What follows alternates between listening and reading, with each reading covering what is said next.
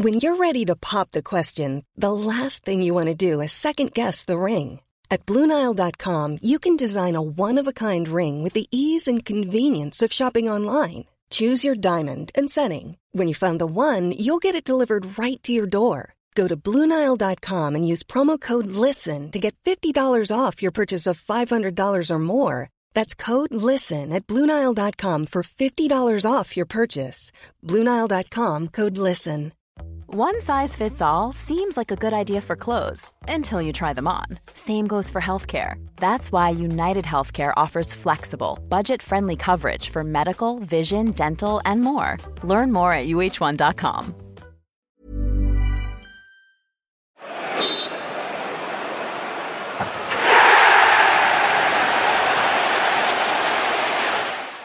Yes, today we're joined by Glen's Vodka Championship Manager of the month for December, Owen Coyle. Thank you very much. Flying Coyley. Uh, well, we were in December. Uh, no, it was. I think when you win these awards, I mean, I thought the awards are really on behalf of everybody. I mean, we've got such a good group here, and it's always nice when there's accolades given out. I mean, Grant Savoury was outstanding. You know very Yeah, well. player. Somebody you played with, a, a, a young kid with huge potential, and that's what we've got. We've got a young team that's been playing very well, and long may that continue. And when that happens, of course. When there's these monthly awards, whatever, there's always a chance of that happening. So it's nice to receive it, but it's on behalf of everybody at the football club. But uh, yeah, if we, if they keep coming, it means we're still doing well. The club's going that way, but sh- uh, shirt sales have just dropped massively. New kit, unbelievable. What's it called again? The kit? Queen's Park have just went into administration after you've been videoed wearing that. I've got The stock exchange has just dropped I've got to say it's a, it's a brilliant, it's a brilliant shirt, but But I take it off. no, because Why would just hang it on the See, window the important thing about most things is you know it's the personality. And Brilliant, You've got, you've got that abundance. Superb. So, That'll we'll get go with started. that. Does all the shirts coming. that? Got that bit? Got that that's a jumper. That's a I thought you were jumper. getting back fit. Flying, by the way. Isn't I? We've got, got a bike. you never really answered that. Is there an answer to that? I'm no comment, Coyley, to be honest with you. But we're, we're talking off air. There's going to be a big game coming up soon. He did tennis. Well, I- I- you claimed that you're unbeaten. I'm, I'm not claimed. That's that's, That's that's truth. a fact. That's a fact. And Eric Cantona's been. Would you mind telling that story? So, so this is back in the day. I'm getting way back now. When I played at Bolton at the old Burnden Stadium, there was a big long corridor, the home dressing, the away dressing room, and uh, and there was a, a metal bar across. It was perfect head tennis court. So we were in myself, John McGinlay, Andy Walker at the time, David Lee, Jason McAteer, Alan Stubbs, Alan Thompson, and we were some unbelievably young, talented players. And we all loved the game of head tennis in, in the morning before training and, and, and, and thereafter as well.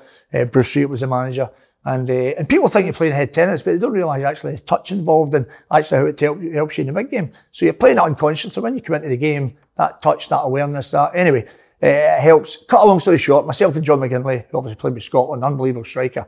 Uh, we were actually the champions at, at Bolton, and that good that Phil Brown, who you know went on to be Premier League manager with Hull and different things. Brownie was our team captain. He actually wrote a letter to Man United to Eric Cantona to ask Eric Cantona to get a partner to come and play me, John McGinlay. That's how good we were. Uh, Did you know Fergie? Has Fergie ever mentioned that he seen that letter, or did anyone at Man United were there made aware of it? Well, I'm not. I'm not sure about that because I don't know if he actually sent it directly to Eric Cantona. But Right. the letter certainly was sent.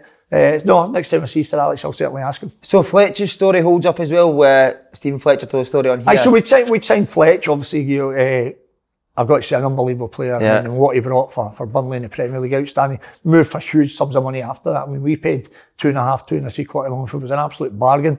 Uh, and Fletch had done his medical, everything was agreed. But obviously, his agent was just to finish off the final negotiations. So we're sitting, you know, as we were twiddling our thumbs down, I said, you want to get a game of head tennis? He says, oh, I'd love that. So we're now side of the track, just at, at Turf Moor, and uh, with a wee knockabout there. I mean, I've got to tell you, he's one of the, an unbelievable striker, but murder at head tennis. Did you like the floor one? Did you? Well, I wouldn't say I like the floor, but I think he knows, I think he knows I, I, I certainly won that game. That's demoralising, isn't it? Your gaffer's beating your head tennis. Your If first you can come back for that. How Well, do we go about Fletch, it? Fletch certainly did. I think he then moved for 14 million. So Done all right. it certainly, did, it certainly didn't do him any harm. Oh, are you, are you happy to be back in Scotland working? I love it. I love it. I mean, I think uh, I've been really lucky. I've said this before. You and I have spoken before, Si, so you know, been really lucky, very blessed to have a career in football. I mean, had I not been a professional winning on, I'd be saying, I'm paying a fiver to go and play five and sides with my, my pals and my brothers and everything else because you love the game. That never leaves you. But obviously, having been, as we were, very successful in India, uh, it was going to take a bit of the right thing to uh, to attract me to come back. And this this was perfect. Obviously, I know the people involved in it. Uh, Did you and Willie grow up together? no, so we obviously we grew up in the Gorbals. Willie uh, grew up with my older brother, uh, Joe. Who he says was a better player than you by the. Well, that's true. I mean, I think, uh, forgive me if I've, I've told this story, but this, I mean, because coming from the Gorbals, it can always be humbling with the people you've grown up with. They can certainly bring you back down to earth. But all the boys were in the, in the Brazen Head, which is a well-known pub in the Gorbals, and they were chatting away about footballers for the Gorbals. And, uh, and I had a few pals of mine that went to school with me, and they're chatting about, well, players for different generations have done well for the Gorbals. Who's the good players that came out with the Gorbals? And a couple of my pals says, well, if you're going to talk about that, you need to mention Oni Coyle. You know, what, he done, played international for the, how skinny he was, 10 stone, 300 goals. So they're rhyming off, you know, trying to promote me forward and everything else. And a few of the boys are coming around. Ah, Aye, that's, that's a good point. Aye, Coyle, will need to be in there. And this older boy was just swinging back in his chair at the back. They were like, Oni Coyle? And no chance. So they're all kind of stunned silence around the pub. I looked round, the old boy just swinging back. And my pals are, what do you mean no chance? Only Coyle this. He said, listen, Oni Coyle, he wasn't even the best player in his own house. he says his older brother Joe, he couldn't hold a can, and it was true. Actually, Joe was brilliant. I mean, Joe was an outstanding player. Was he, right? Aye, obviously there was other distractions that he had in terms of football, but in terms of ability, oh, he was. I mean, Tommy, I've, I'm sure my older brother Tommy will forgive me as well because we all played together at Dumbarton at the same time. Right. But Joe started at Celtic. Then he played at Shettleston Juniors when he'd left Celtic provisional signing, played in the same team as Bobby Russell, who went on an unbelievable career at Rangers. And then Joe moved to Dumbarton. Then he should have played. Dumbarton were brilliant, I've got to say for him. They, that was the year they played in the pre- part-time team, played in the Premier League. Think Joe was top scorer in the Premier League first three months of the season, and he plays the number 10. I mean, he could play. So uh, he'd have, there were a few things that distracted him that he should have concentrated boys in the football. Usually do have. Well, aye. So you know, Joe liked doing out. He liked the, he liked the drink and what have you. But uh, had he just focused the football, yeah, he could certainly play. That's for sure. So I don't disagree with that. Just on camera was Willie Hockey and a good player. Uh, Well, I'm led to believe Willie was was a very good player, uh, and obviously my brother Joe, obviously too. Willie was left left sided as well. I think very talented. I think he, to be fair, Willie was close to to uh, he had a couple of trials. And I think he got a bad ankle injury when he was about 15 or 16. So he tells me that curtailed can't it, believe he had that injury Well, at I know, 15 or but- 16, yeah, Stop using that. Aye. but, uh, but according to the boys back in the day in the Gorbals, he was very, very talented, left-sided, very skillful. So, and I think that's what Lovey's, uh, Willie's love of football and everything comes back from that, that, is that grounding that we all have because we all love the game. When you're sitting, I mean, Queen's Park, they're now sitting top of the table. Are you a bit surprised how quickly you have, yous have done that? I, I don't know if su- uh, that the surprised the right right word. Well, I don't know if it is the right word, but I think it surprised a lot of other people. And, uh, are we ahead of schedule or, or what the plan was? Possibly. But in football, as you know, because you've been in it long enough, you know how when you can get people together, when you can get good players on the pitch, when you have everybody really aligned. Because that's the thing about football. Uh, when you have everybody aligned, you have a chance of success. Now, it's not guaranteeing any success, but it gives you a better opportunity than if people at, at loggerheads and different factions, whether it's from board level all the way through. When you have everybody on the same page, you always have a good chance of success, as long as you have the right people in place, the right players and such forth, and that tight-knit group. And the great thing about football is when that all happens, football can become magical. I mean, if you look at the Queen's Park story, not only just Queen's Park, but if you actually look at the, the history and the fabric of the club, it's a story like no other. You know, the, the oldest club in Scotland, eh, obviously amateur, only Amateur, to a few years ago, third most winning team in the Scottish Cup, even for all that, that, that history after the Glasgow Celtic and Glasgow Rangers. So, uh, and, and three years ago, coming very close to, to getting out the league. Yeah. And we know how tough, I mean, you know yourself how tough it is in the lower league to try and get back in the league. Yeah. We've seen it in years for, for England when big clubs go out the league. And we only need to look at Scotland now to see how difficult that Berwick Rangers and East Stirling and Cowdenbeath, clubs that have lost a place, it's not easy to come back in. Brechin were in the championship, they? Absolutely. And in the, in the, That's- that- Highland League. Exactly. So, and, and again, big, big clubs in terms of uh, for Scottish football to get back in the league and it becomes difficult. So, the transformation from there, being close to getting out of the league to obviously back automatic promotions back to back, and now giving ourselves a fighting chance in the championship. Now, at the outset, I think we're favourites for relegation, 50 to 1 to win the league. But we knew we could be competitive. We knew we could come in and, and stand toe to toe with teams. Uh, and the young players, and that's the essence of what we're trying to do. It's not about the here and now as much as, you know, something that looks closer than, what- than what you feel. And you obviously, nobody's wanting it more than us. But we are taking the right steps to make sure there's there's longevity about this. This is for many years to come because what we want to do is grow and develop our own young players. We're sitting here now, which is our training ground, and you see it yourself. It's, it's magnificent. It's going to be redeveloped. There's going to be you know, and that's all geared for these young players to come through to eventually play in our team. Now, obviously, I'm charged with the job of trying to keep us in an upward trajectory so that when those players do come in and they play, instead of playing five and 10 games for Queen's Park, let's play 30, 40, let's have a couple of seasons so that when you take that next move, you're more than ready for it. Yeah. So that you don't go somewhere to a bigger club and all of a sudden you see all these kids, they go Straight back. Yeah, and they're straight back. And whereas if they get some more game time under the belt, they might be better served. I always think back to James McCarthy and James MacArthur. If you think the amount of games they played at Hamilton, they didn't play 10 and 20 games. They boys had played 60 and 80 and nearly 100 games before they moved. and they both went on to fantastic careers because I think they were better placed to go for the next step. So I think there's an element of that within us as well. But when those opportunities do come then, hopefully for our young Queen's Park players to go into those careers, obviously then we'll be compensated to the right measure because hopefully we're keeping the team moving in the right direction. Brilliant. Yeah, I, heard you say before about everyone being aligned. I noticed that your sons came on board as well. Yep. When, when did you decide that that was going to happen? Because I know you came in at the end of last season. Yep. He wasn't involved. Well, I, I, I, I didn't decide on that. Okay. So uh, that that wasn't uh, as much as I'm absolutely delighted. Yeah. That that wasn't part of my plan. Uh, so uh, obviously, Owen has been the, the head coach of the England amputees for for the last eight years and done an, un- an unbelievable job. When he went in there, the there was only north, south, east, and west in terms of the in England where they played, and uh, his background having worked at. Uh, uh, Lancashire Football Association as a youth development officer and then to Blackpool. So then he now has so Man City, Arsenal, Portsmouth, Everton, all these teams now have amputee teams. So he's in, so put a league in place and from that he picks the the best players to play for the national team. He's obviously no longer that because obviously uh, he had to give that up. So he's done his A license, he's ready, he's on, he's moving on his pro license now. So not because he's mine, he's an outstanding coach. Yeah, I, yeah. I mean, for the age he's at, I think back to when I was that age, my God, he's so far ahead. And again, uh, which I like as well, because I think it's always important, and you'll know this as well. I think it's always important that you have somebody a little bit older than you, you bounce things off. And equally, I love the fact that you have a younger set of ears and eyes and somebody that's capable, because particularly with young ones these days, they're kind of more in their wavelength, and you know, there's a, there's a different thought process that they can bring to me and say, okay, yeah, that works. So it's very much a coming together in that. But my point is that he, he came and watched a few of the games towards the end of last season and, and everybody, you know, Willie and everybody was struck by, you know, obviously his quality and everything else. yeah, yeah. And part of the plan was always that I'd, I'd have a young coach. That's what, just going back to what I said, I felt was an important part. And uh, when it was suggested, well, what about Owen? I went, well, that's for you to have a conversation, not for me. So he came in, to be fair, he came in as the head coach of Young Queen's Park, which is our reserve team and, uh, and he excelled. He was outstanding at that. And obviously within that, uh, John Potter, who we had last year, Potts had went to take over at Kelty. So there's an opportunity for that first team coach to come in, and he's it's been seamless. He comes in, uh, we give him. lo- I mean, you'll see he's out there coaching on a daily basis. Sandy's brilliant with him. Sandy being a bit older can mentor that and allows me to stand back and just oversee things and let them get on with, with doing that. So it works really well And you ever argue in the house? Uh, well, we argue all the time, aye, so aye. Uh, but that's that, that's the beauty of it because it's the same as Sandy.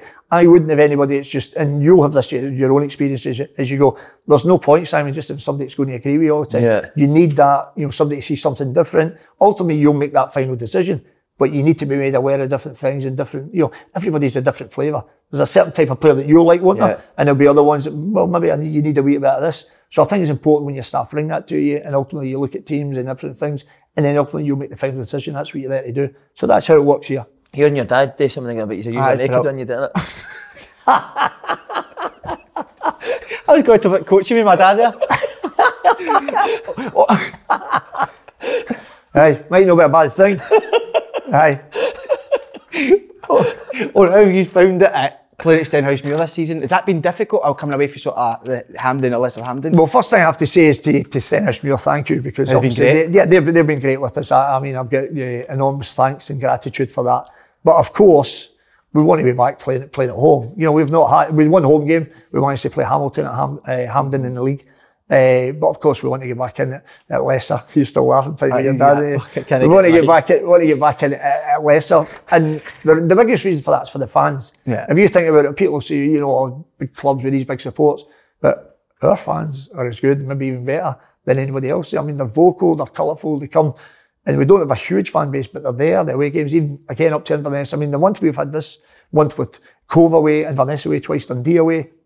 And they're there each and every game. So I'm desperate for us to get back for them. You know, if you think about it, that's nearly three years now. They've been on travels, Falkirk Stadium, Firhill, Stenhousemuir, and yet they keep coming, keep getting That's behind the team. that. So yeah, that's so, and it's nice that we've been winning, you know, particularly for them. Uh, but it'd be nice to get back home and just feel that that warmth be back definitely. at Lesser or Hampden or wherever it is. But obviously Lesser's getting close now to being ready. Stadium, I mean, the pitch is magnificent, and the sooner we do that, the better, particularly for the fans. How have you found? Is it? Am I right in saying this is your first time managing the championship, or were you at St Johnstone when you? No, first no, took when I, when I, yeah, so I won a the long time ago, Yeah, that, so I, well, I won the championship. Me and Yogi, Right. we won the championship as uh, player co-managers of of Falkirk. Right. Uh, we were player coaches, and uh, Ian Have you seen an improvement since then, Coyley? Yeah, absolutely. I, I think uh, the game's certainly moved on. The game's faster now. Hmm. The pitches play faster. The players are faster. Just it's a natural thing. If you look at, you know, uh, if you go and look at the the, Uh, the sprint champion of the world, 100 metres, they're getting faster all the Yeah. time. So obviously everybody else getting faster. The game then becomes faster. Then the decision making has to become faster. Yeah, yeah. So everything, you know, people might sometimes as they like to do because wherever you go, there's always going to be, you know, people that want to run the game down and, you know, decry the game or the quality's not as good as this and that. I can assure you, if you've been in the game, everything's got so much faster, hmm. and that makes that decision making. And that's really the key, Simon, as you know, that because you've been where you where you started and your career and everything else, people play at the highest level because there'll be boys down the levels who get the same ability and everything else, might not have the same pace and power, and ultimately they might not have that final decision because that's what makes good players. Players, yeah. If you separate, you know, that final decision, you know, you work 100 yards to the pitch, somebody can pick a pass, finish it. That's what gives you a good career. Yeah. Being all the other attributes, but make sure you make a key final decision. I'm fascinated with this. How was your time in India?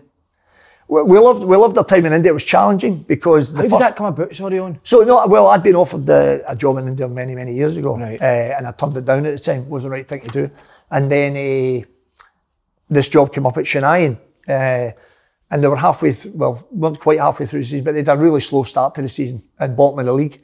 And then I get a call, they'd be interested. They said, well, listen, there's, there's only 11 weeks of the, the season left, but we just want to get a wee bit of respectability and, and show it. So I watched a couple of the games and I mean, there's some good players. So at that time, you're allowed to play five. Five foreigners could take the field, which meant obviously six Indians played along with them. And they had a couple of Brazilians. And I watched the games and they'd lost games, but narrow margins and games they could have won. I thought, yeah, I could actually win some games with them. It'd be enjoyable. And true story, this, so Sandy just did his, I've got two grandchildren, Willow and Woody, but Sandy just did his first grandchild the day before. Uh, Orla, little girl, beautiful. So uh, I'd phoned them and I said, oh, Sandy, congratulations on, on Orla being born, your first grandchild's amazing. You have your own kids, think it doesn't get any better, and then his wee grandkids come along. It's amazing. I said, you'll love it. He said, thanks, Colin. I'm so excited. Oh, uh, me and Karen were really, you know, uh, hyper excited. I said, brilliant. I said, well, I've got you. Fancy coming to India? and he went, what? what? I can't. So I, oh, I can't even think about India. I'm just, so anyway, that time he said, no, no, I can't. I said, that's fine. Left, put, uh, put the phone down. And then the following day, he phoned me back. He says, if you, if you made your mind, I said, I've spoke to a couple of people, but I'm nothing, didn't I? Because I thought you might come back round again. He went, I spoke to Karen. Did you say it was only 11 weeks? I said, it's only 11 weeks. I said, Sandy at the bottom of the league. I said, 11 weeks, of no, no chance of anything. I said, but they've got some good players that we could win games and get that feeling, that enjoyment. I've been a fair fight. Because what happened was, to be fair, there's a couple of jobs I probably took for the wrong reasons to help people. Uh, and it was more like Red Adair, like firefighting.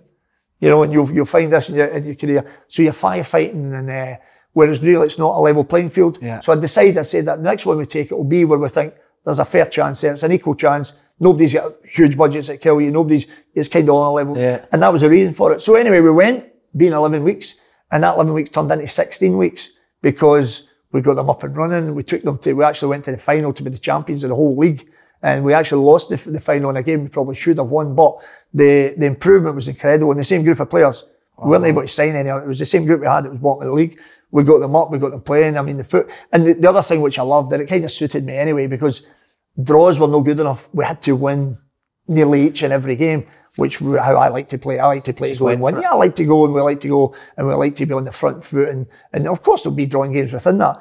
But the premise is we're getting out to win games and you get your belief and everything that you're going and the players buy into what we're doing. And, and that's what happened. And uh, obviously we went an unbelievable run at Chennai. Uh, they then offered me obviously your contract to stay on, as did a number of clubs. Uh, because the thing over there, that those games were live to 81 countries. There's a game, there was a game every night. So the way it's set up, it's quite a clever way they, they set it up. Uh, and then anyway, I, I got offered the job at Jamshedpur. The challenge then was that's when COVID came. So for those two years, uh, the whole league, the whole leagues took place in Goa, but in a bio bubble. So Goa is a beautiful place to go on holiday with your family. You'd love it. And the people in India are fantastic. I can't tell you, you're beautiful people. Uh, but we stayed in a lovely hotel, but all you could do is go from the hotel to training, come back, go to a game, come back. Now, you know what it's like with footballers. You could go out there and fall out with anybody in any given moment, but they get away to their homes and they come back the following day, it's all forgotten. But in there, yeah, you're in 24-7. You know, so you're really, yeah. to be fair, apart from the, the time you sleep, you're probably working 16 hours a day or whatever it is. But we loved it. And the great thing about it was we were obviously very successful. And Jamshedpur's not the biggest, the biggest uh, club in the country. They're well run, they're well organised, they're owned by Tata, which is huge. But uh, so with us winning the league, which we did, became the league champions, qualifying for the Champions League, wow. was probably the equivalent of of St Mirren beating Celtic and Rangers to really? win the league. That's well, there's huge clubs. So ATK by uh, East Bengal, Mumbai. So Mumbai City are owned by the City Group, Man City, right. and at the moment they're top of the league now. Uh, and they're unbeaten this year because obviously they've huge investment in it. So Bengaluru, there's some big, big clubs that have big spending power uh, because there is a certain uh, level each club are allowed to, to but you can, someone can spend a little bit more on the foreigners so they get better, better foreigners coming in. And obviously it's a wee bit sad for me just now because Jamshedpur are second bottom of the league after being champions last year when we were there. So that obviously saddens us a little bit. But, uh, but, but also yeah, makes you realise that you've done a great job. No, no, I think we knew because yeah. we knew what, what we, what, what others had. Uh, I mean, I've got to say, Greg was outstanding for me. I signed Greg Stewart uh, from Glasgow Rangers. Played with Greg at Dundee yeah. Waterboy. Yeah. yeah, exactly. So Greg, Greg actually won the sponsored by Heroes. Greg won the uh, Hero Player of the Year last year. He was outstanding for us. Free kick, uh, goal. Yeah, Peter, yeah, against Kerala. Yeah, yeah, uh, Big Peter Hartley was my captain, who had signed from Motherwell. Motherwell so yeah, so with some really good, uh, really good foreign boys to help the young Indian players, and uh, and the young Indian players are getting better. They just need a bit of, bit of direction, a bit of encouragement. And uh, and again, every one of them did really well. It was a wonderful experience. What see the see the standard there? What, what would you sort of compare that? to? I, I mean, that's a good question. I, I mean, I, no, thank you. That no, no, no, that's a good question. The reason being, it's similar to uh, when I worked in the MLS in America, and people would ask, "What's the standard?" Because in the MLS, you have some like world class players. I mean, uh, Toronto signed Giovinco a few years ago from Juventus. Juventus. He played against me when I was at Houston, and Juventus could have. Uh, he could have played in the top six for the Premier League in England. Yeah. But then you get some young Americans coming out of college that couldn't play at that level. So the overall balance, which is that's why it's such a good question. So I always thought that the MLS, uh, the overall, the overall balance there would probably be those clubs probably be top end of the, the championship in England. Right. In England. And then when we, if you then say about India, if I was to, for example, that Jamshedpur team that I had, if somebody was to say to me last year, right, uh, you know, you've got a game uh, next week against uh, Ross County or, you know, or Motherwell or whatever, I think, okay, that could be a tough game. But if you're at your best, it's a game you could maybe win. But so I think the level would probably be towards the bottom end of the, the Premier League, top end of the Championship. How was it living there? Is there any unusual uh, boys that I know that have went there? Quite a few unusual experiences. Did you? The, well, the, the, the the first year was obviously you could get there was more experiences there because you could go. You were allowed to come back. We're still everybody's based. So those clubs, everybody's based in the hotel, beautiful hotels, because India's a huge country. Yeah. So everybody comes to the one location, and then we go for there. But we went. Uh, I mean, the, the, traffic. We think we've got road rage over here. I mean, you, you have two lanes over here. You actually have five cars in India, and I'm talking about the. That's how close they are to each other, right? I mean, if you think you'd road rage over here, don't go to India oh, yeah. because you'll end up in an asylum. There's no, it's incredible. And we, uh, the traffic was, was unbelievable. And not only was the traffic bad, but you would get further down, obviously cows are sacred as well. Yeah, but the cows, yeah, the cows take a couple of lanes and you can't, cars need to move to, because obviously the, which are, they're sacred. So there's some unbelievable experience. And the other thing with Chennai as well, they, we used to get a, a we used to get escorted to our home games to the stadium by about, uh, between 50 to 100 motorbikes because they were sponsored by Apollo Tyres and they had a tie up with the, so these, these, these bikers would come, as God's my judge, and 60, 50, 100, depending on what game it was, they'd take you to the stadium. It was brilliant. Take you, a, like a motorcycle cavalcade to take you to the, oh. Like Hells Angels? Well, honestly, it was about everything. It was about everything. What about the food? How did you find that? Well, you, me, as you know, I. Greg sure that's the same, I can imagine. I so I'm a plain eater, as you know. Yeah. And, uh, and actually, this is true. When uh, I just arrived and we were playing, my first game was against Jim Jamshedpur, how I ended up becoming coach. So I had to flew, in, flew into uh, Kolkata, which is Kolkata. Yeah. And uh, and then we flew to Ranchi and then uh, up to Jamshedpur for the game. And on the way back, uh, we'd stop the, at the airport and there was a KFC. And I thought, well, but a chicken can't go wrong with that. So got a couple of legs of chicken, sitting on legs of chicken. But I look, but I love, I've incidentally, I love a KFC. I love a leg of chicken. So I'm looking and, and, and I'm saying that's not the same batter as we as we have back home. So I thought it must be okay. So I took a couple of bites of it, and I thought straight, away, oh, that's not for me. So uh, Sabir, Sabir Pasha, who was my Indian coach, I said, Sabir, you like KFC? He said, no problem, coach, yeah. So Sabir's wolfed it down. Anyway, we get back to Chennai that night and I was I was ill.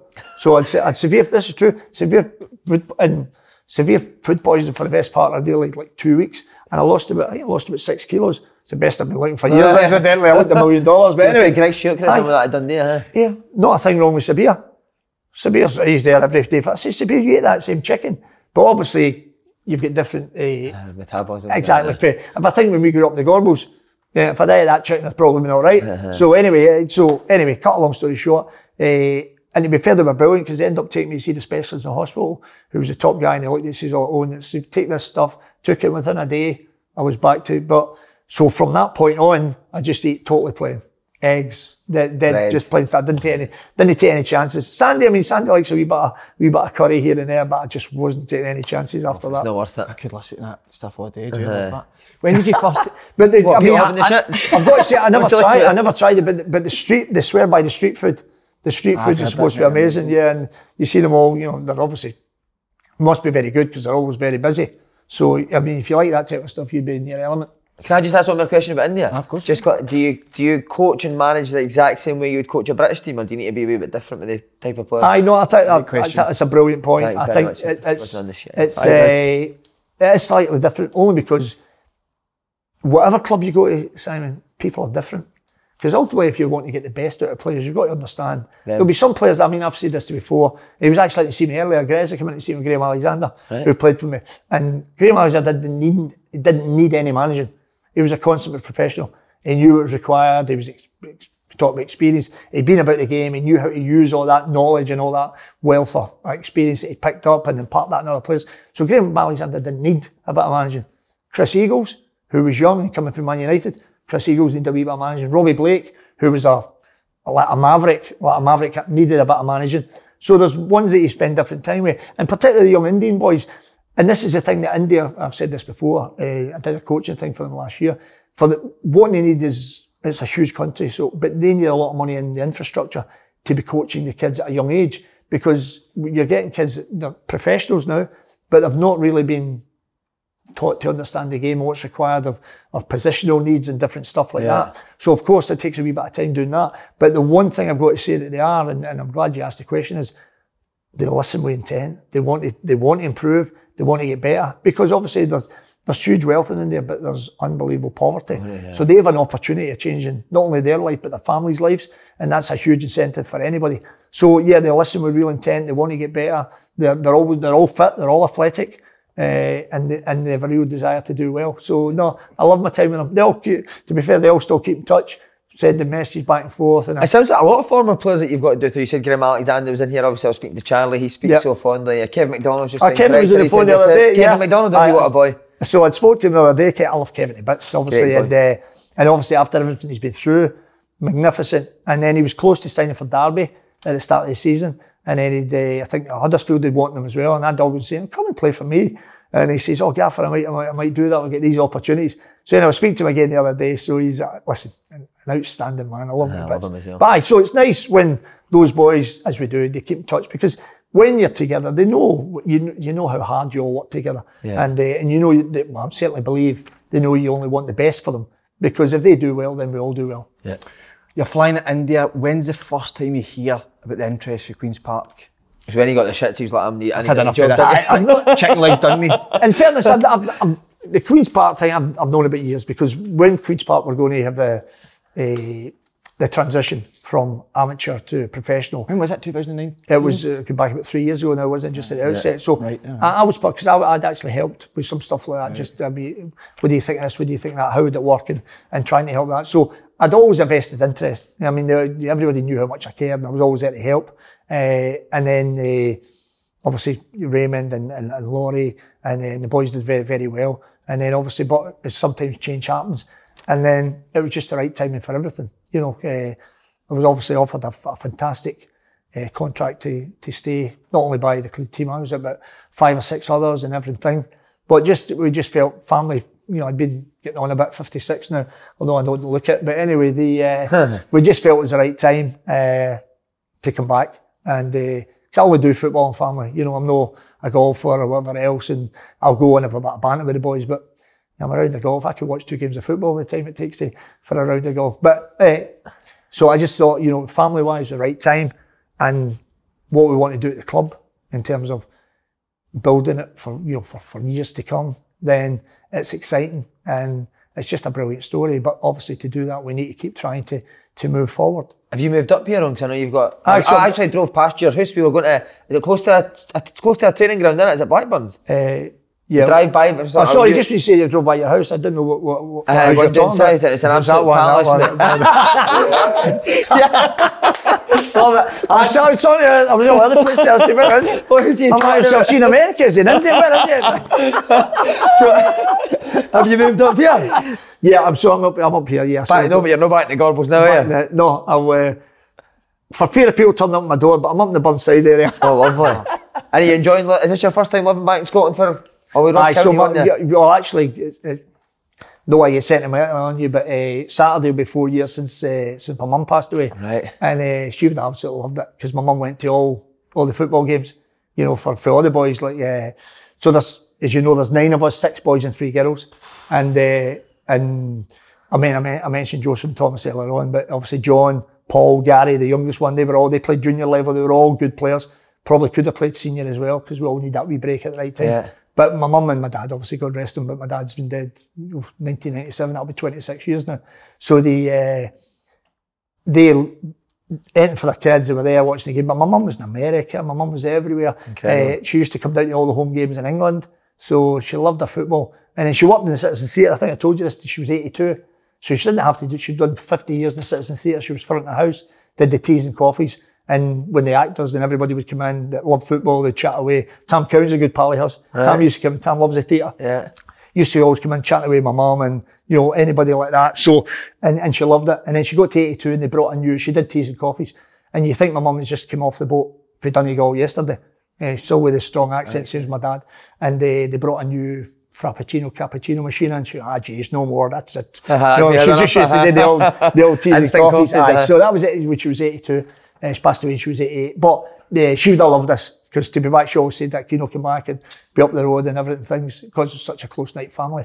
So uh, uh, aye so that's uh, that's what kind of that was that was part of it to be listen we, we love being back home we love the, the Glasgow people and everything that, that they stand for and everything else. So aye, the banter's been great people you bump into obviously you're seeing your friends and different stuff and uh, aye it's been very very good Because uh, was it invaluable coming in the last season? Because I, I, I think there was rumours you had taken over, but some Aye, people so, say it was uh, going to be the summer. But did you want I to just get in and assess well, the what, squad? what we did is we obviously had to come in. That's exactly what we had to Yeah. do. We had to come in, look at that, oversee, right, what do we need? And and that was hard as well. So, I mean, you'll think, I mean, obviously you're uh, just starting out and young and you'll, you'll be in the game for many, many years because without giving you praise when you're here, I know, I spoke to Jimmy Mack, thinks of all you, I know you get a brilliant football brain, I've seen the stuff and what you'll do. So you're going to be very what you done the drink? I know. I, well, I don't. But anyway, so uh, uh, well, you did tell me to say that, didn't you? So anyway, but the thing about the, the, no, but the, the thing about that is, uh, you know, as you, as you do that, uh, moving forward, I can't remember what we're going to be talking about there. But But you coming in last season? aye, so so the thing is,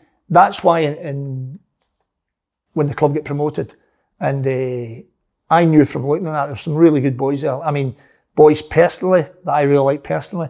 And if you're making decisions on who you like, you'd have kept a lot of those boys. But there was ten of those, what I it was ten or twelve that that got released, not because they were bad players. Nothing could be further from the truth. Because you're taking the next step to evolve. Because what we had to remember is that that same team, and it goes back to your point earlier on about. Uh, did you think you could be doing as well as you're doing?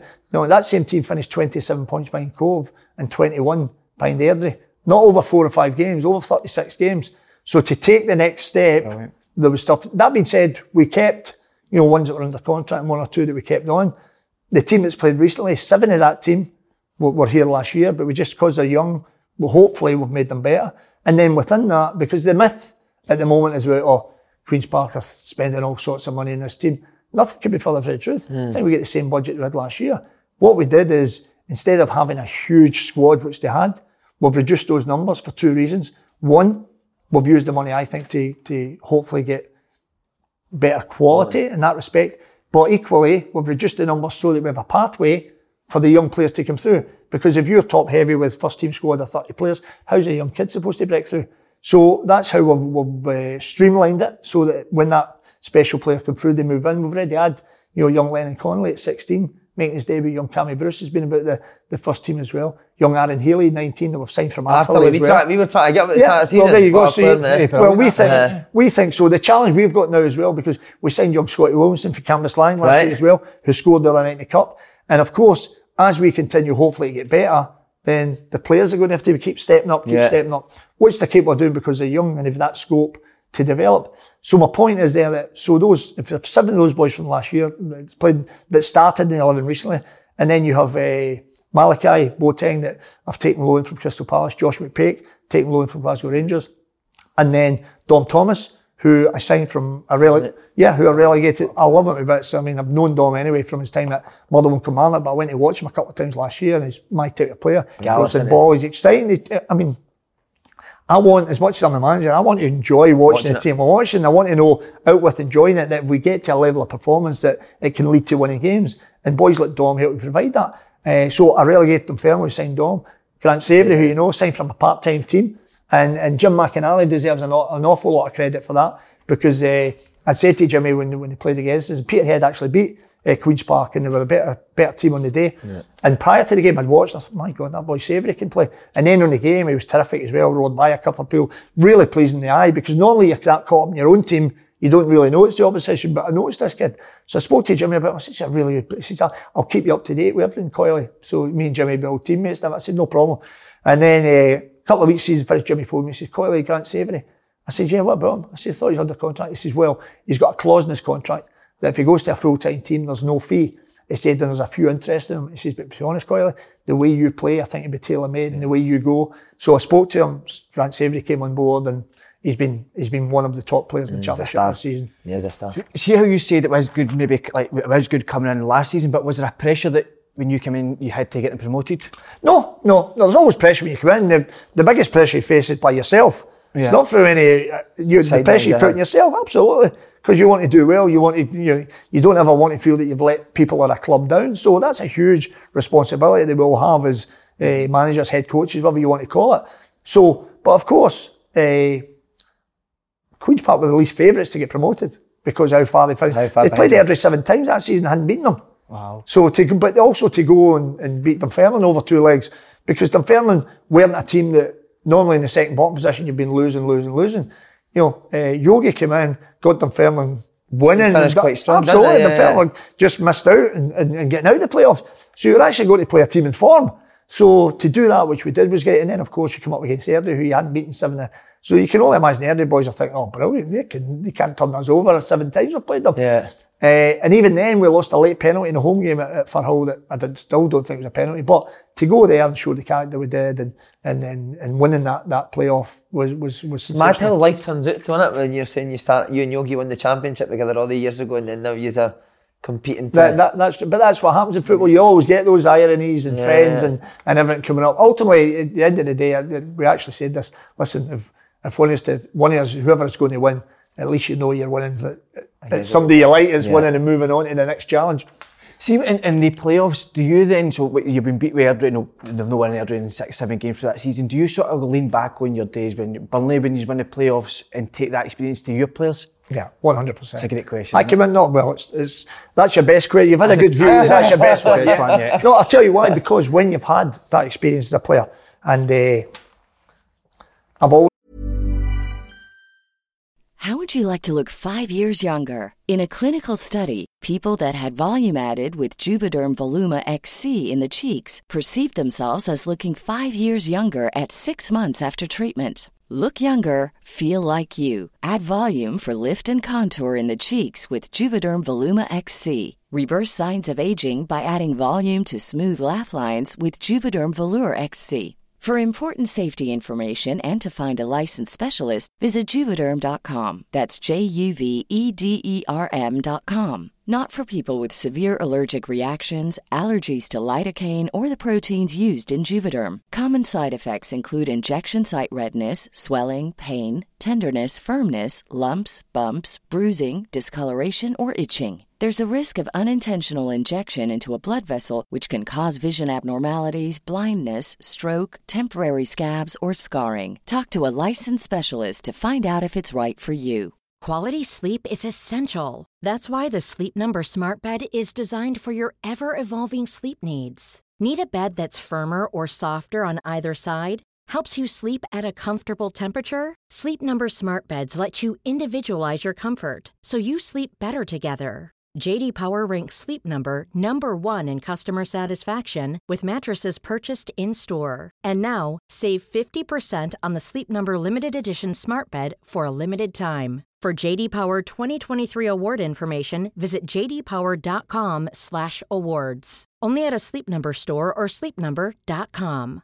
A lot can happen in the next three years. Like a chatbot may be your new best friend. But what won't change? Needing health insurance. United Healthcare Tri Term Medical Plans are available for these changing times. Underwritten by Golden Rule Insurance Company, they offer budget friendly, flexible coverage for people who are in between jobs or missed open enrollment. The plans last nearly three years in some states, with access to a nationwide network of doctors and hospitals. So, for whatever tomorrow brings, United Healthcare Tri Term Medical Plans may be for you. Learn more at uh1.com.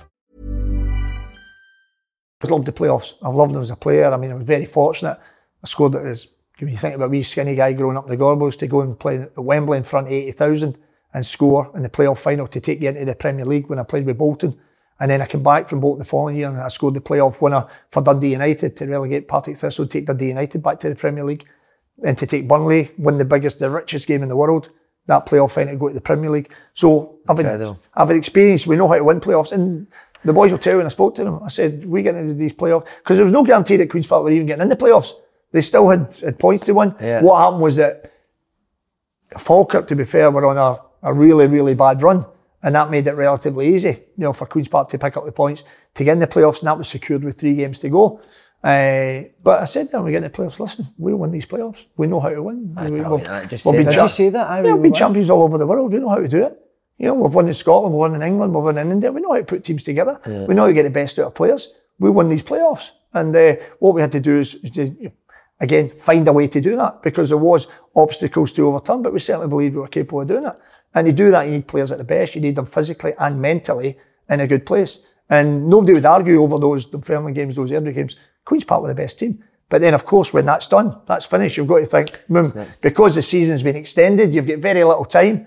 There's probably been other teams making plans two or three weeks before you get a chance to do it. So you're always playing catch up. And then that leads to the next stage of the development. Okay, how do we get better? But it wasn't just about getting better and winning games. It was about putting and implementing what, what you're doing. Because I've watched your team playing. I really like. It's implementing a style of play.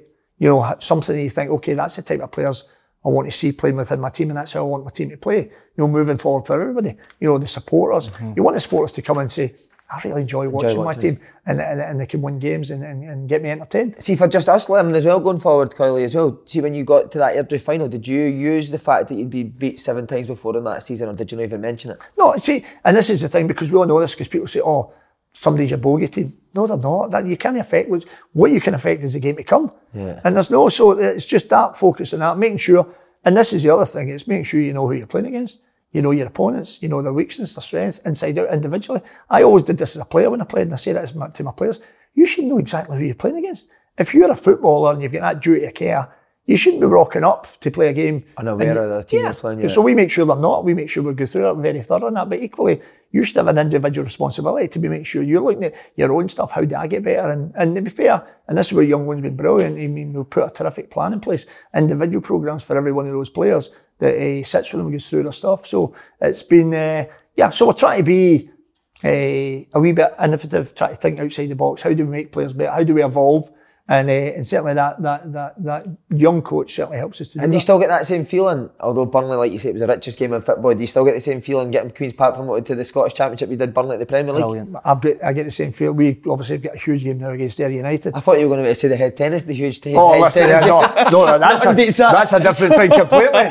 There's a wee bit of devilment comes in there. I'm saying, Aye. no, just don't put your head at the net. But anyway, no, the uh, I because we were talking about it the other week, and I said to Sandy, I said, you think you get older, you'd. That would go. Aye, Sandy says, Coyley, I've got to tell you, you're worse. what then? What you were? But it's just because you, uh, you've got that insatiable appetite for, for winning. You want and you want everybody to enjoy what they're doing, and so yeah.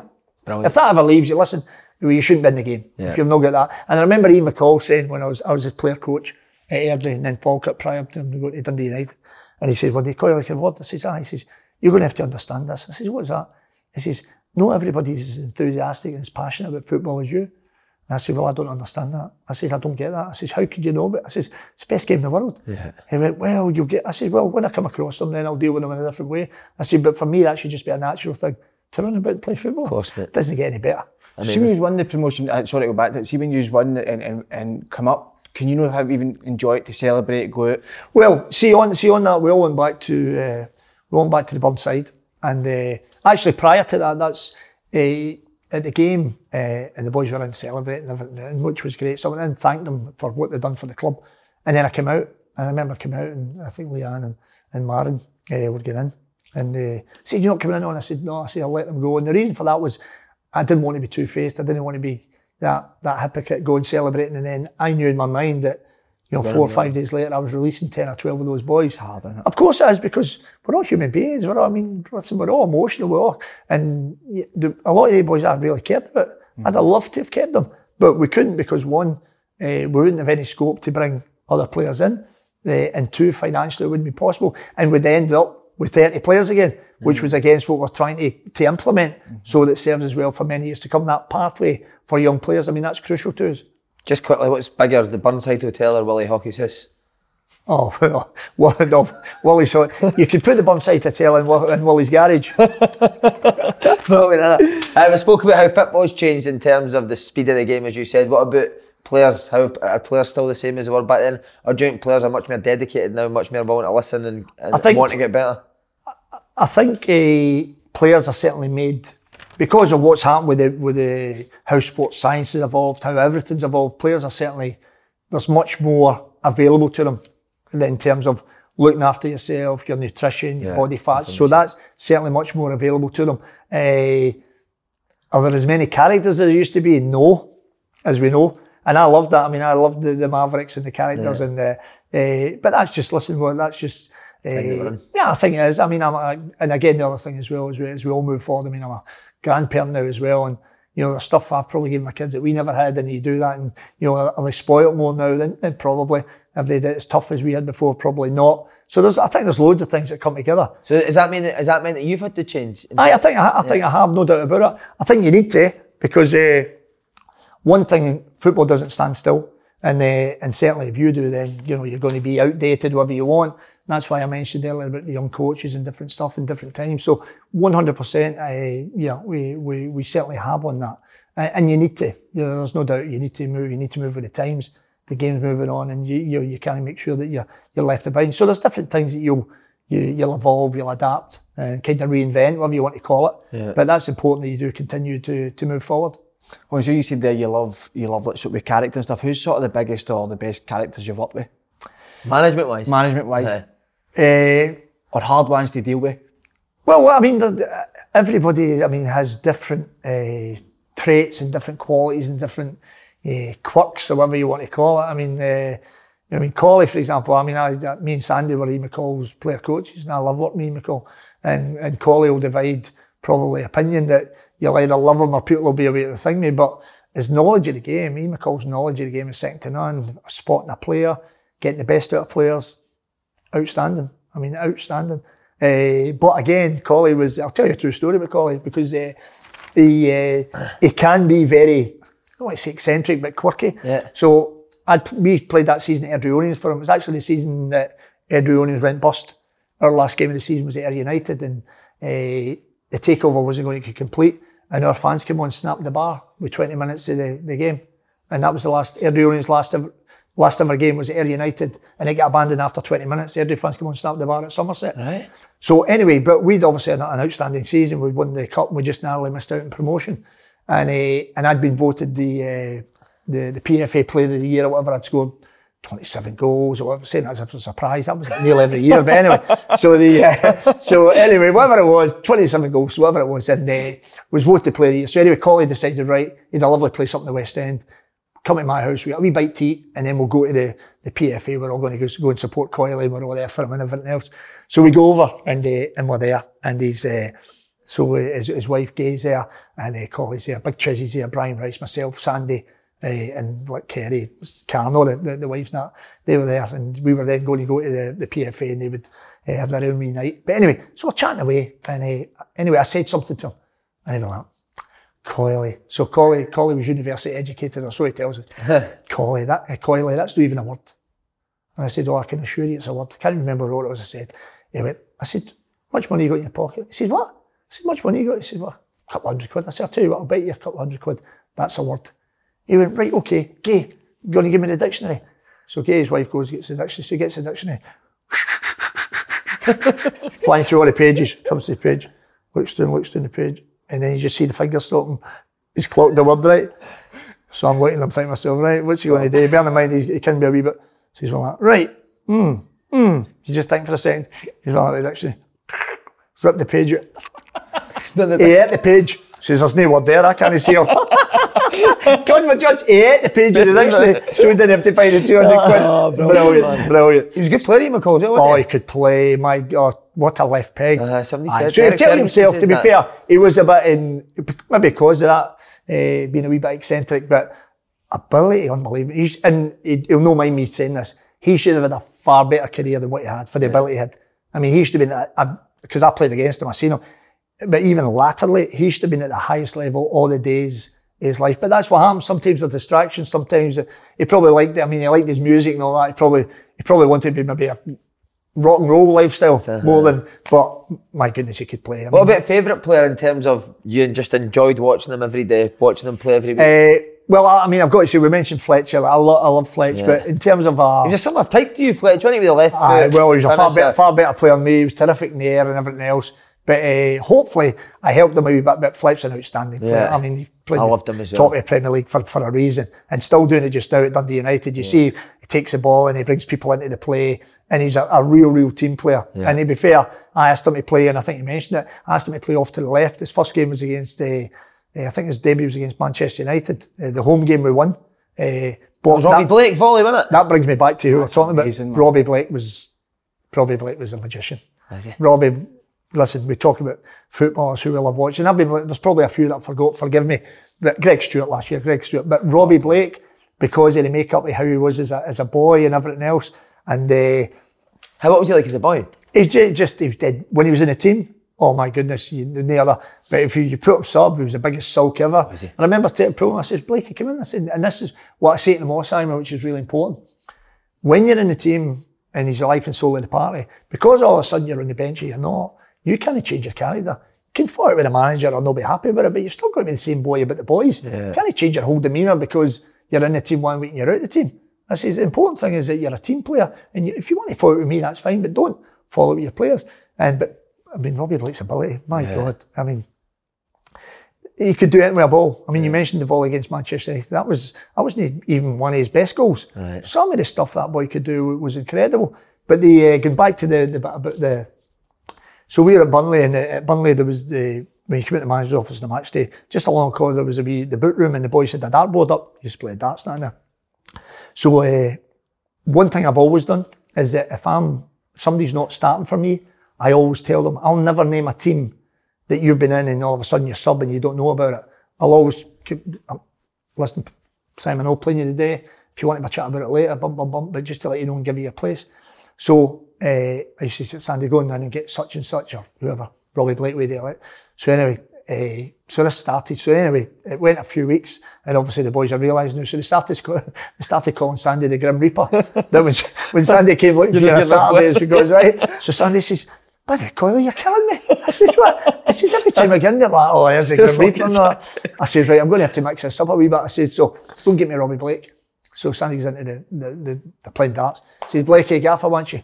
So half past one this Saturday, he's like, it's all right, Sandy, tell him I know I'm on the bench. Right, because he's taking it for granted. Uh-huh. Sandy says, Blakey, get in and see the gaffer. Sandy, it's all right, just, you better get in, Blakey, because you, break his temper, you know what he's like. I'm like, okay, so he comes in, sit down. I says, right, gaffer, his face was like thunder. I says, you ready? He went, ready? I said, you know how big a game this is a day, Blakey? He says, aye, I know how big a game this is. I said, you know one of my best players? Aye. I said, Blakey, when you're at yourself, you're the first pick in my team sheet, you're probably the best player. When you're at yourself, I need you today. All right, Gaffer. What do you think was happening? Oh, nothing, Gaffer. I says, are you ready to play? Oh, you better believe I'm ready to play. I says, right out, Robbie. Says, you know, a wee spring the step. Sandy's like, thank God for that. He says, that, that Grim Reaper's killed me. but, so we just had to mix it up, otherwise it yeah, become yeah. predictable. And to be fair, he knew he was the best player in the pitch. He was man of the match. Brilliant. We were Wilshere talk- and Sturridge. Aye, we were were talking that earlier with the, somebody from Wilshere, Sturridge, Bolton. They Yeah, so again, up I mean, I messaged Daniel, I'm no name dropping, I messaged him the other day, he's, he's a good place. I mean, Who's that? Who did you message? Sorry? so Daniel Sturridge, Jack right. Welch. So I had day two boys at Bolton, and uh, those two, I mean, the two of them were, would have been, and they did at times show that they're world class players.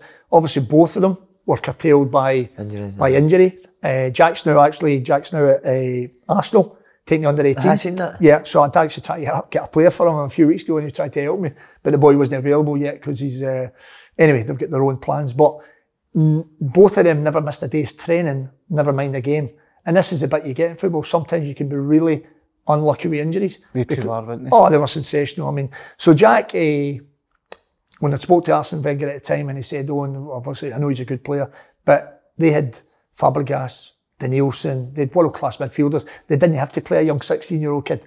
So I said to Arsene, give me him at Bolton. Because I went into Bolton, Bolton were bottom of the Premier League. And uh, so went into Bolton, I brought Jack Wilshere in loan from uh, Arsenal. I signed Stuart uh, Holden on a Bosman from Houston Dynamo. American, uh-huh. Yep. And uh, and I signed Vladimir Weiss on loan from Manchester City. So no money spent.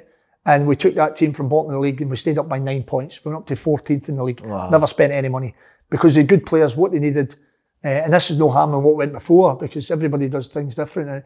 Uh, uh, but they just needed a bit lifting. They needed let the shackles off and go and play and everything else.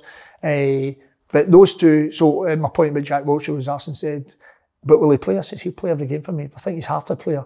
If he's half the player, I think he is. So when Jack played every game, Daniel Sturridge played every He game. was 16. He was only just uh, coming up for 17, Jack Wilshere. And, uh, and I was I was supposed to get him back for the following season. And as you know, Arsenal have the, the Emirates Cup every pre-season. Yeah. Played in that. You Yep. played in that now? No, that one. Right. All right. So you I'll, know tell you, I'll tell you what it was like after Right, that. exactly. And you know the quality of the team. Yeah. You played in it, you know the quality that's involved in it. So I've watched every game. With Jack Wilshere, know the player of the tournament. I watched every game and I thought, so anyway, uh, the Monday morning, call, com- I see Arsene Wenger, the name comes up my phone. Hey, Arsene, it's Owen. Yeah, I says, uh, Owen. I says, oh, I think I know what you're going to say, Arsene. I says, I watched the tournament. Yes, Owen, I- I'm going to build my team around Jack Wilshere. I says, it doesn't surprise me. And he did. And the only thing that stopped that for development was obviously the, the ankle injuries and stuff Yeah. that Jack picked. Jack, and what an outstanding man as well. Humble, great kid. And uh, and that's what happened because we thought we were getting him back for the next minimum six months anyway. And, uh, Did you tell for the first day? Totally. Oh, aye, aye. I've told you the in- story. just coming in aye, I've told you the story with Kevin Davies before. So if anybody's heard it before, forgive me for repeating it. But there's a myth in England that when the boys come from the south, they're a wee bit softer than the big tough northern Yeah, lads. yeah. So Kevin Davies our captain, who was the strongest man in the world. Skipper Ford. Kevin Davies played for England. But England, wasn't he? Yeah. So uh, so Jack Wilshere gets the ball, goes to come out in a wee half turn. As he comes out in a wee half turn, Kevin Davies, Kevin Davies just comes and smashes him, spinning him up there. So it's a free kick, but I'm a stand outside and I'm curious myself. I just let it go. I play on. So Kevin Davies stands over Jack and says, Are you all right, Jack? Jack Wilshere looks up, doesn't say nothing. Say, okay, skipper gets up, gets on with it. Two minutes later, Kevin Davies is, going to say, I mean, centre halves were terrified of Kevin Davies, never mind anything else. Kevin Davies goes to turn. Jack Wilshere comes from nowhere. And by the way, ah, he hit him like a boot. As goes my judge. Never seen anybody get smacked so hard in all my life with this wee 16 and a half year old. Kevin Davies goes flying. He's lying down. Jack Wilshere stood over him, said, You okay, my skipper? And Kevin Davies looked up and says, You know what, Jack, that'll do for me, son. And that was it. unbelievable. Oh, and the rest of the players were looking, my God, not only can he play, but, you know, he, oh, he was hard as nails. Jack could put his foot in. He just did everything. he would have been, I, was, I said before, I mean, had, had injuries not robbed him, he'd have been a truly world class midfielder. It was the Barcelona game, wasn't it? He, he really, Oh, it was, God, uh, he was yeah. only 17 or 18, I remember And he, he was taking them on the way Horrible. they, aye, yeah, no, listen, he was different class. Well, you said something brilliant, half uh, Cameron, about experience. So you, I mean, there you just put a 16 year old in. Yeah. Do you think experience can be a wee bit? No, experience is great, the one at the right but I think it's a wee bit overhyped sometimes. Aye, so I think to, to, to the point you're making is that when people use the word experience, they use it when they when they see that somebody's 32 and 33, they say, oh, he's a very experienced player. Now, in essence, they're right in respect of the age they're at and the amount of time they've played in the game, but that doesn't always equate to the knowledge you've picked up that you then Give help others with that. Then you then pass that on and you then relay that and you help younger ones, whatever. So there's a lot of players can go through their career, play their game, but they've not, as they got older, took the game by the scruff of the neck and helped others and whatever because they're happy to play their own game and, and that's just where they are. That's fine. That's what goes back to when we talk about there's no as many leaders, there's no as many characters now. Yeah.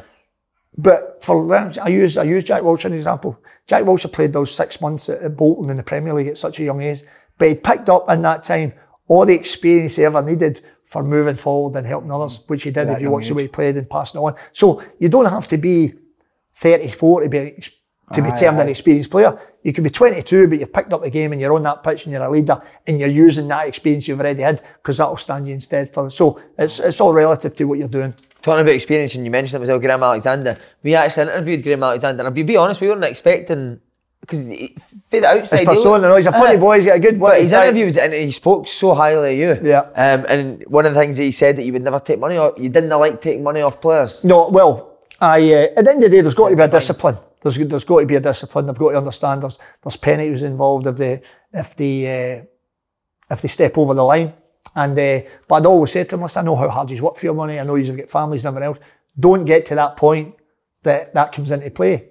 And more often than not, I can't ever really. So what would that line be for you? And is it still the same now? As Oh, it it's still the same. I mean, at the end of the day, for training in terms of punctuality, that's crucial. You know, training match days is the most important day of the week when you're getting ready for the game. So punctuality is cru- uh, crucial. And then there's other things as well. There's respect issues. There's different stuff.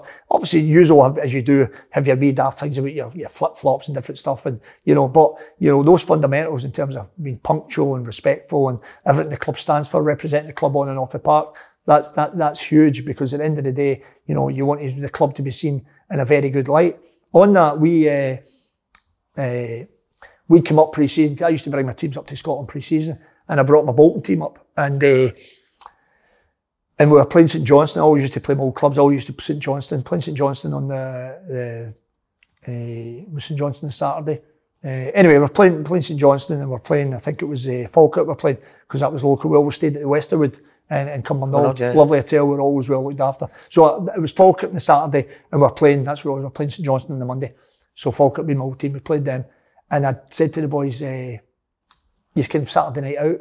And then we'll go up Sunday afternoon, we'll do a recovery. So anyway, fair Kevin Davies, the skipper, comes to me and he says, Gaffer, I think we'll, we'll leave the night out on Saturday and we'll just get, I says, right, great. So I had a look because I thought, you're away for your family. They'd been away for 10 days to the US and worked really hard. Then they're away again. So I looked, anyway, the, uh, Hamilton Racing was on that night. So I thought, do you know what? I'll, I'll organise the racing for them, take them over the bus, watch a few races and come back to the hotel. So anyway, so I phoned up Hamilton, spoke to them, sorted it, paid it all myself and uh, for whatever was involved in it. And uh, the only mistake I made, I didn't look at the card properly because it was ladies' night. Right, so anyway, so we went to, we go on with like the private tent, and I mean they were all there. Everybody's smart, not only the guys but the ladies were looking beautiful, beautiful. You know, it was pre-season, beautiful summer's night. So anyway, they, they end up. Uh, Kim says, "Gaffer, knew about the race. Can we- I said, "You've got a couple of beers, that's fine." So anyway, the race was finished for the last race at eight forty-five. So anyway, go to the bus back, back to Westerwood for nine fifteen. So I comes back down at, at 10 o'clock, as you do as a manager, and I'm into the bar and I'm looking, I thought, normally see the usual suspects, you know, maybe playing like cards or whatever, you know, and, and I'm thinking, hmm, I don't see the, you know, the, the Robbie Blakes and the Kevin Davises and where are they? Anyway, so anyway, I'm, I'm actually, I was waiting that night for a, uh, for a trialist coming in for Lithuania, I remember it well. Uh, a big striker was coming in to have a look at him, Lithuanian International. So I'm up to about three in the morning, uh, waiting for this uh, to come in. And I've not seen the players in that bar, so I thought they must have just all went to the rooms or whatever. I'm thinking anyway. So the boy comes in. So the following morning, uh, my pal phones me, really good pal of mine, Roger Kennedy. So grew up together, brilliant boy. So Roger phones me and says, oh, Coyle, I thought I might have seen you last night in the town. I says, oh, Roger, I was waiting for a trialist coming in otherwise because I'd said to him, well, I might come in and see you. He says, aye. He says, I said, did you end up one up? He says, I was in one up. I says, good night. He says, aye, aye, I seen five year boys. I said, what? He said, I seen five year boys. Rhymes them up, bum, bum, bum. So the ones I'd kind of, so, So, uh, aye, so anyway, so, uh, I, that, that afternoon, I was going through to Edinburgh to meet with the, the Phil Gartside, God rest him, the chairman, the owner, Eddie Davies. Eddie was through in Edinburgh. So I was away, I was in the hotel. So obviously Sandy came in and said, said to the skipper, by the way, Gaffer knows his pals couldn't, Gaffer he knows you were out. He's like, oh, you're joking. And Sandy says, aye, the good thing is he's away for a meeting. And he says, because if he comes the day, you- he'll wipe the floor with you. He says, right. He says, "Oh, uh, Dave says, I'll go and see him. And says, no, don't go and see him. He says, best thing you can do, tomorrow's Sunday, we're playing on the Monday. He won't say anything the day before the game. You know what it's like. He wants you to pre-season or not, he'll have you in his own. Best thing he can do is perform really well, do well at St Johnstone, and show him that, you know, you, know, you were out, but you're still playing. He says, you get him in a good mood, good chance. So you're like, right, good, good idea, Sandy, good idea. So anyway, we went out, played the game at St John's, beat St John's 2 0. They were great. They, they, I mean, they, they, wasn't a typical pre season game. You thought it was a league game. They got about it and they were great. So, uh, and uh, so Sandy's like, and Kevin Dave said, well, I'll go and see him now. Sandy says, no, no, no, just, just leave it, let him come and see you. Just get yourself on the bus. So they've all went on the bus, so I've got on the bus, so I'm raging. Sandy said, I said to Sandy, I'm going on to see him now. And his face went like, what? Because he's told right? No, uh. So anyway, uh, I goes on the bus and Joey O'Brien, Joey O'Brien's up the back, who Joey O'Brien hadn't been out. Joey O'Brien was good to go. Joey O'Brien was that the boy that when we were uh, going on an overnight trip or something like that, he's the boy like on a Sunday morning we go to mass with me or whatever. Right, You'd always be away. You'd be looking for a church to go to so we didn't miss mass.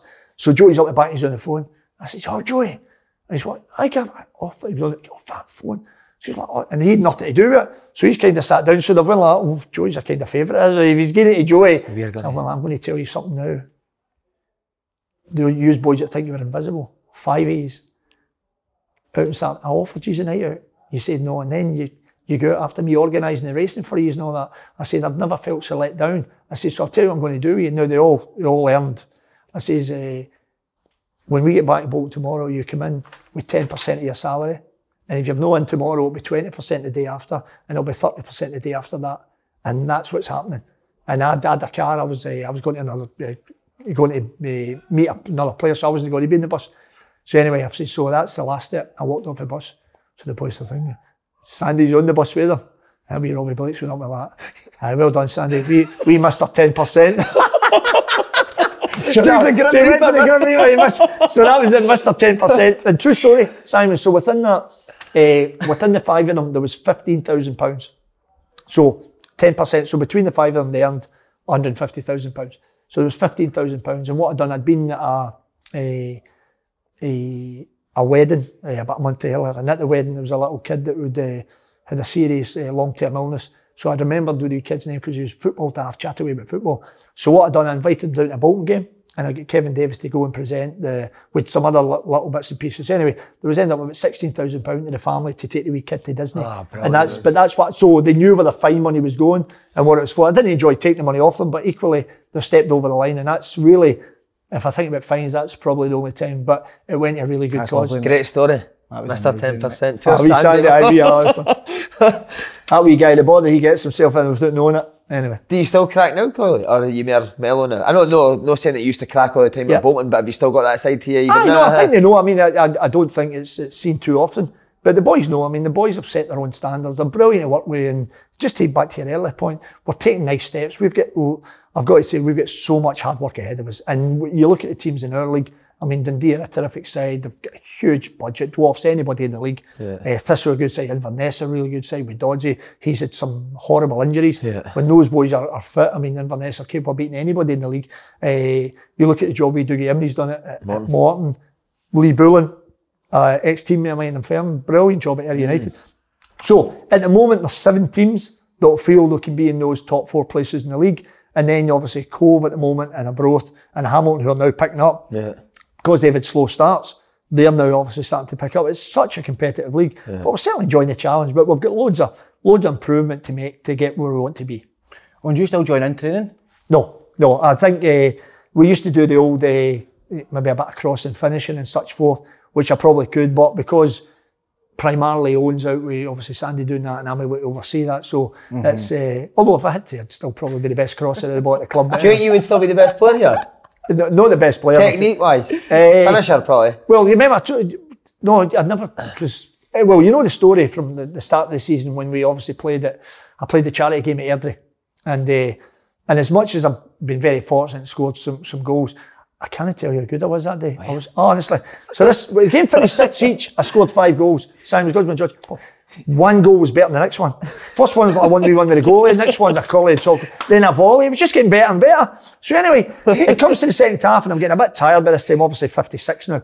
And uh, and the team we were playing, so it was to raise money for uh, uh, Lanarkshire Suicide Awareness. Great cause, Yeah. 1,500, 2,000 people turned up at Airdrie Stadium. So it was the Airdrie Legends, of Airdrie Legends team, the team that played in the European Cup Winners' Cup against Sparta Prague. We're playing against uh, actors and celebrities, you know, on the other side. So uh, we Chelsea Bob played, you know, and the, uh, the boy that sang that shanty song that Yeah, yeah, yeah. was playing, and there was different. There was uh, a couple of wrestlers, MMA. There was this, that, and that. Anyway, so they're all playing. So the game was brilliant. Six each went to penalties, but within the game, probably about 15 minutes for the end, I'm running up. So I'm running up. This younger guy, mid 30s, unbelievable build, comes flying by. As he comes flying by, he kind of. I thought he tried to slap me in the eye, but it's obviously just the way he's brought his, his arm round. But as he tried to slap me, he's fell. So as he's fell, the ball's there, but it seems the ball's there. wee bit of Gorbals, yeah, wee bit of devilment. Anyway, I've went to kick the ball, but I've kicked the ball. I've obviously volleyed the boy. So it's a free kick, but the guy's jumped up, right? By the way, oh, you actually the size of him? Unbelievable physique. And he's, obviously because he's felt me kicking him. I says, oh, I thought you'd try to catch me.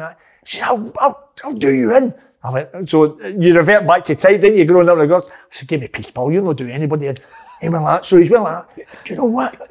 You, you're not allowed to swear, are you? I said, you, you ugly bee, right? Ugly bee. Call me a lot of things, but you can't call me ugly. Come on, for God's sake. So anyway, you could call me, you couldn't call me a lot, of, couldn't call me a lot of things. So I went like, that. so sounds daft. 1,500 people the stadium, and I've just went like, dropped my voice, hold it! So the whole stadium was like that, that hushed silence. I went like, you're calling me ugly? Right? I looked at the boy. He's like, wait. I says, no, what are you, seriously, pal, have you got any minutes in the house? So, ah, so he, right, so anyway, Gordon Swift, a couple of us stepped in just to stop the boy coming out. Thank God. Can't tell you. So anyway, turns out the boy is a, he's an MMA champion. Chris, Chris, Chris, Chris the bad guy, Chris the bad guy, Bunger. Want to see the physique in the boy? And then accounts. So anyway, all- all get settled down, and then we, uh, at the end of the game, had a picture with him and all that. And he had feelings. He's a lovely boy. Aye, he loves nice his boy. football, and he actually played well in the game. The boy as well. Shook hands with him, listen, all the bit, aye, aye, no problem, bum, bum, blah. And then it was only then one of uh, the thing we came out, Brian Prunty, Prunt came in and he says, Colin, you get out of jail there, what are you talking about? He says, that's a MMA fighter, Chris the bad guy Bungard, he's got a championship fight in a few weeks. I'm like, ah, he says, no for the Gorbals, don't worry. Oh my, I was like, oh my God. Anyway, thinking that was funny enough. Then that night, the boy, the boy tweets, Chris the bad guy, Bungard, or whatever he's called. So he's tweeted, listen, what a brilliant day. Uh, pro celebrity game at Airdrie Stadium, 2,000 fans there, uh, Lanarkshire Suicide Awareness, raised loads of money. Game finished six each. We won in penalties, some brilliant individual goals. What a fantastic day. Get it up, you Owen Coyle. I thought he forgot about it, man. Brilliant, man. So, uh, but anyway, Chris, if you're listening, different class, Paul. Eh? Brilliant. You played really well, scored a couple of goals.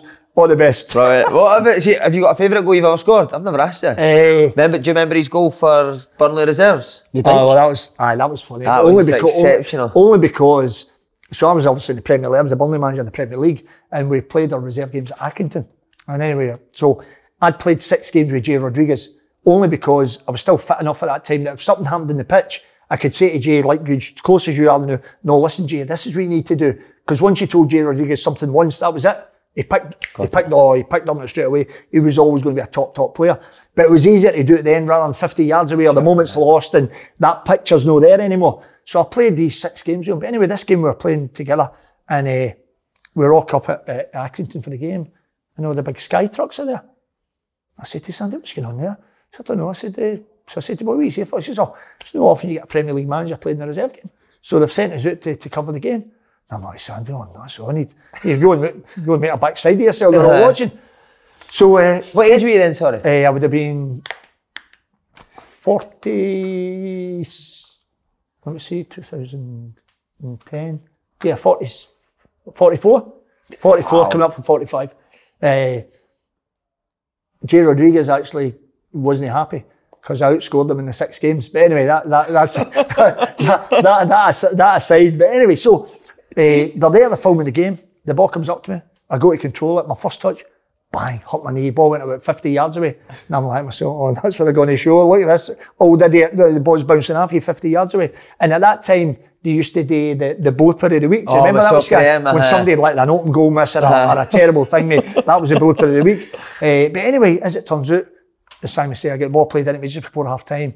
Took a good touch, flicked it the boy's head. Another boy came in by him and then just reverse lobbed the ball into the far corner. Anyway, it wasn't the blooper of the week. They put it on as a goal of the, The week. week. So from what was going to be an absolute nightmare, it turned out all right. But aye, that was that was. Incredible, eh? That was Oh, fun. that's brilliant. That was good I was going. To, I was going to ask you. See, any time for your, your management, maybe if you've left a club, is there any manager you would maybe go and try visit or speak to for advice, or somebody that has helped you a lot? No, I think I think we always uh, when we have those experiences, which you do, because that's the life of football. I mean, at the end of the day, not everything's always going to be rosy. You're going to be tested. There's going to be trials and tribulations, and we've all had them.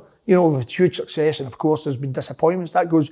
I actually feel for young managers, not because you're sitting here now, and I'll tell you why. Because obviously, because when I started, and obviously we'd, we would semi-decent or good success, whatever you want to call it, wherever where most places where we've been. But a young manager comes in now and he gets one chance at it. Mm. And if mm-hmm. it doesn't go right, there's a 95% chance that he ain't getting another job. So that's why I would say my advice to young coaches was when you are going to take that job, make sure you're doing it with good people. Know somebody that you go in and three months later they pull the rug from under your feet. Because the thing is, the reasons they brought you in should be the reasons that they stick with you. You know, I've always said as well, Simon, as well, senior manager starts a season, he should be allowed to finish a season. Mm-hmm. Because there's going to be games that times that you lose three or four games in a row. There's, there's always going to be those cycles. But not when that happens, somebody to take a knee-jerk reaction in because of social media or whatever. So if it was very clear, if you start the season, you finish the season, all that stuff counts for nothing because there's no noise will be made because they know that you're there for the full year. Season, yeah. And the important thing is just work with good people that's going to give you a fair chance. Uh, see, when you see other jobs coming up, such as Aberdeen, I know you're very happy here, but Yeah. have you still got aspirations to go and manage at the highest level possible, or are you happy where you are? No, I, I want to be at the highest level possible, but I want to take Queen's Park to the highest level possible. That's what we want to do. We want to continue. Now, it might not be this year, it might not be next year, but we'll get to where we need to be because of the steps that we're going to take to, to make sure that that happens as we move forward with the, the development, with the young players and everything else. So step by step, we'll get there. But yeah, that fire, that ambition, that's still there. That's why we came to do it because we certainly believe it's achievable. And, and, and that's what we need to do moving forward. So yeah, there's been, I've been very lucky that, you know, I've been offered jobs, you know, when I was in India, when I've come back from India, when I've been at Queen's Park, in England, abroad, whatever. But as I say, I'm really happy here. I love the people I'm working with. I love what we're doing. And then long may that continue. There's been rumours that Hampden's part of the plans as well. Any, can you give any exclusives? Is there plans to play at Hampden? Eh, well, listen, Queen's Park always always played at Hampden, didn't they? Yeah. And obviously Lesser as well. So eh, I don't know the answer to that. I mean, I'm probably not the uh, the right person to, to, to be able to answer it. All I would say is if that came about, then I'd certainly be delighted as well. I mean, we had the experience of the two games at Hampden with uh, obviously Hamilton in the league and then Montrose in the cup, and it, it was brilliant. And I know people say, well, listen, for such a big stadium, the pitch is the same size, yeah. you know, and we had. Uh, uh, not because he, he- the stuff he's organised, but obviously Kieran, who works as our commercial director, I mean, the stuff he does at the Hopeless, club. Oh, uh, well, only because he's- he's only because he's only because he's sitting close by. I can't tell you how good he is. He's and the engagement he has with the the local businesses, the local community, and that game, the game against Hamilton. There was nearly 4,000 in that game Wow. because of the engagement we have with local schools, all the stuff that Kieran and all the people round about him are doing to try and pour ourselves into the community. Now, there's loads of stuff to be done to be added on that in terms of the community programme we want to do, but it's not through lack of effort. So that's the side of us as well that we want to continue to get better at as well. And if it was to be Lesser Hampden or Hampden, then all good and well. The great thing for me is I think the supporters would be delighted with it, and that's ultimately all to we want to put smiles in their faces. Do you play Queen's Park at Hampden? And you're in the lower leagues? Brilliant, man. No, to- I You never actually used to look forward to it, eh? But it'll be, I'm just. I'm I know, just- but he's, did you none of you, you know, play the cup final at Hampden? or anything like that? I actually played at a cup final, but I was 10 year old. But it was the half Penalties. See the penalties you did at half time? Right. At half time, it was the only time I ever reached a final there. I know, but you were on it. Ah, Did you play the final at Hampden? We played in the 92 final against Rangers. Right. We, we beat 2 1. Andy Smith scored 10 minutes for the end. And to be honest, we probably, I mean, that Rangers team, I mean, McCoist and Hateley scored the goals. I mean, that was, that was an unbelievable team. But uh, and that sorry takes us back to that's why we qualified for the European Cup Winners' Right. Cup at the time because Rangers were the champions, so they were ready in the in the, in the Champions League, Right. And we went into the European Cup Winners' Cup. Brilliant. on and then the just, one, just eh? the future for the season. Aspirations. Is it to go? Is it to go up? It must be. Yeah, it's to keep Yeah. it's to keep to keep getting better, keep improving the performance level. Because if we we think we, we believe that if we perform well, it'll lead to us winning games. And if we win enough games, it'll give us enough points. That being said, I mean there's some really, really good teams with terrific you know, coaches and managers in the league. But we'll give everything we can. We'll certainly play the right way. We'll certainly be pleasing on the eye, and hopefully we can win while we're doing it. Well, Coyle. Absolutely What a man. brilliant. Thank Loved you it. very much. What a absolute pleasure. What a legend. Top. Different class, man. Cheers, Loved Coyle.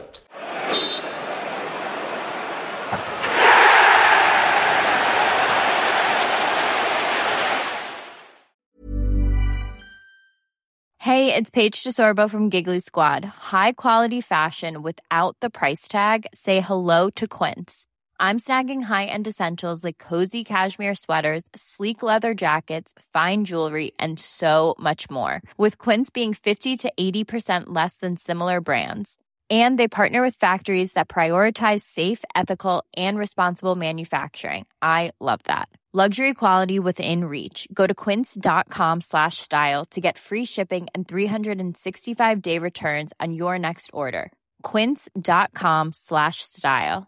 Are you ready for truly hydrated skin? Meet Hyaluronic Body Serum, a breakthrough in body care from Osea. It's clinically proven to instantly increase hydration by 161%. Their lightweight, fast absorbing serum delivers 24 hours of nonstop hydration for silky smooth skin without the sticky afterfeel. Osea's latest innovation combines the magic of their best-selling hyaluronic sea serum with a new formula that's good for the whole body and five types of hyaluronic acid to target every layer of the skin. Osea is a women-founded, women-led brand that's been crafting seaweed-powered products for nearly 30 years. The best part? Everything Osea makes is clean, vegan, cruelty-free, and climate-neutral certified, so you never have to choose between your values and your best skin. Treat your skin to clean vegan skincare from Osea. Get 10% off your first order site-wide with code SUMMER at OseaMalibu.com. That's O-S-E-A Malibu.com code SUMMER. This is the story of the one. As head of maintenance at a concert hall, he knows the show must always go on. That's why he works behind the scenes, ensuring every light is working, the HVAC is humming, and his facility shines. With Grainger's supplies and solutions for every challenge he faces, plus 24 7 customer support, his venue never misses a beat. Call clickgrainger.com or just stop by. Grainger, for the ones who get it done.